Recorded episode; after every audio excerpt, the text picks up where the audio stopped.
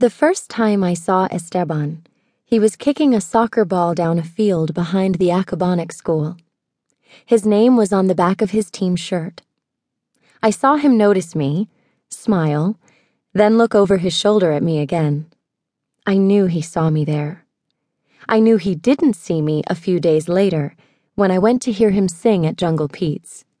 Some of the girls at school talked about this singer who appeared there Saturday nights, Esteban Santiago. They said he was hot.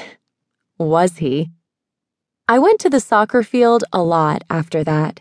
We were well aware of each other, but it was May before we had our first conversation. I'd gone by the field on my bike after hanging out on the beach with my pal Mitzi and some other kids from school. I sat on my bike while he was taking a break from the game, lifting his t shirt up to wipe his brow. Then he saw me, and he strolled over. Hello, I'm Esteban Santiago. I know who you are. How is that? I heard you sing at Jungle Pete's. Thank you for coming. Thank you. You're very good, I managed, even though he made me nervous close up. He asked, Do you live near here? Very near. I'm Annabel Brown. It is good to have you very near. Big smile, his black hair wet from playing. Thanks. I could feel myself blushing. I have no other fan. My sister comes in her car to watch me, but she doesn't count because we are related. He looked at me with a shy grin. Yellow is your color. Do you know that? I had on a sun colored tee and low rise jeans, boxing sneakers, and yellow socks. I know it now, I said. When I got home, I circled the date on my calendar May 25th, 2005. After that, if I showed up when the game was going, he'd find a few minutes to talk with me. I admit I wore something yellow, too. Always. We'd flirt. You belong in yellow, he'd say. You belong back in the game. They're calling you. I forget football for you. That smile.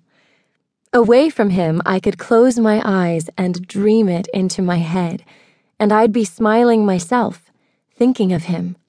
See, I don't care anymore that he's shorter than I am. It never bothered the girls who went with Tom Cruise. I've fallen in love for the first time, I tell my diary. And, lucky me, my diary can't roll its eyes to the heavens and say, What about Trip Heatherton? Finny, dear diary. I always remember what Dad said about an old heartthrob of his.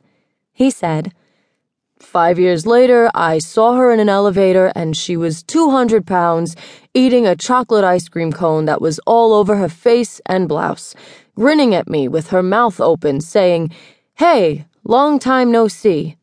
That's what makes life so great, honey. I once wanted to slash my wrists because she dumped me. Trip didn't really dump me. I was just never sure of him. One time he'd be emailing me and calling me and coming over to watch a movie. Another time he'd be so distant that I'd think he'd moved out of town. My brother said it was installment plan dumping. That was a whole year ago. I was only 16 then. Trip cannot hold a candle to Esteban Santiago. Can you picture C. Harley Heatherton III strolling out on the small stage at Jungle Pete's, grinning and bowing and then singing until his eyes are shining like stars with his face wet and the crowd going crazy calling out requests? Friends say it happens every Saturday since Esteban started working there.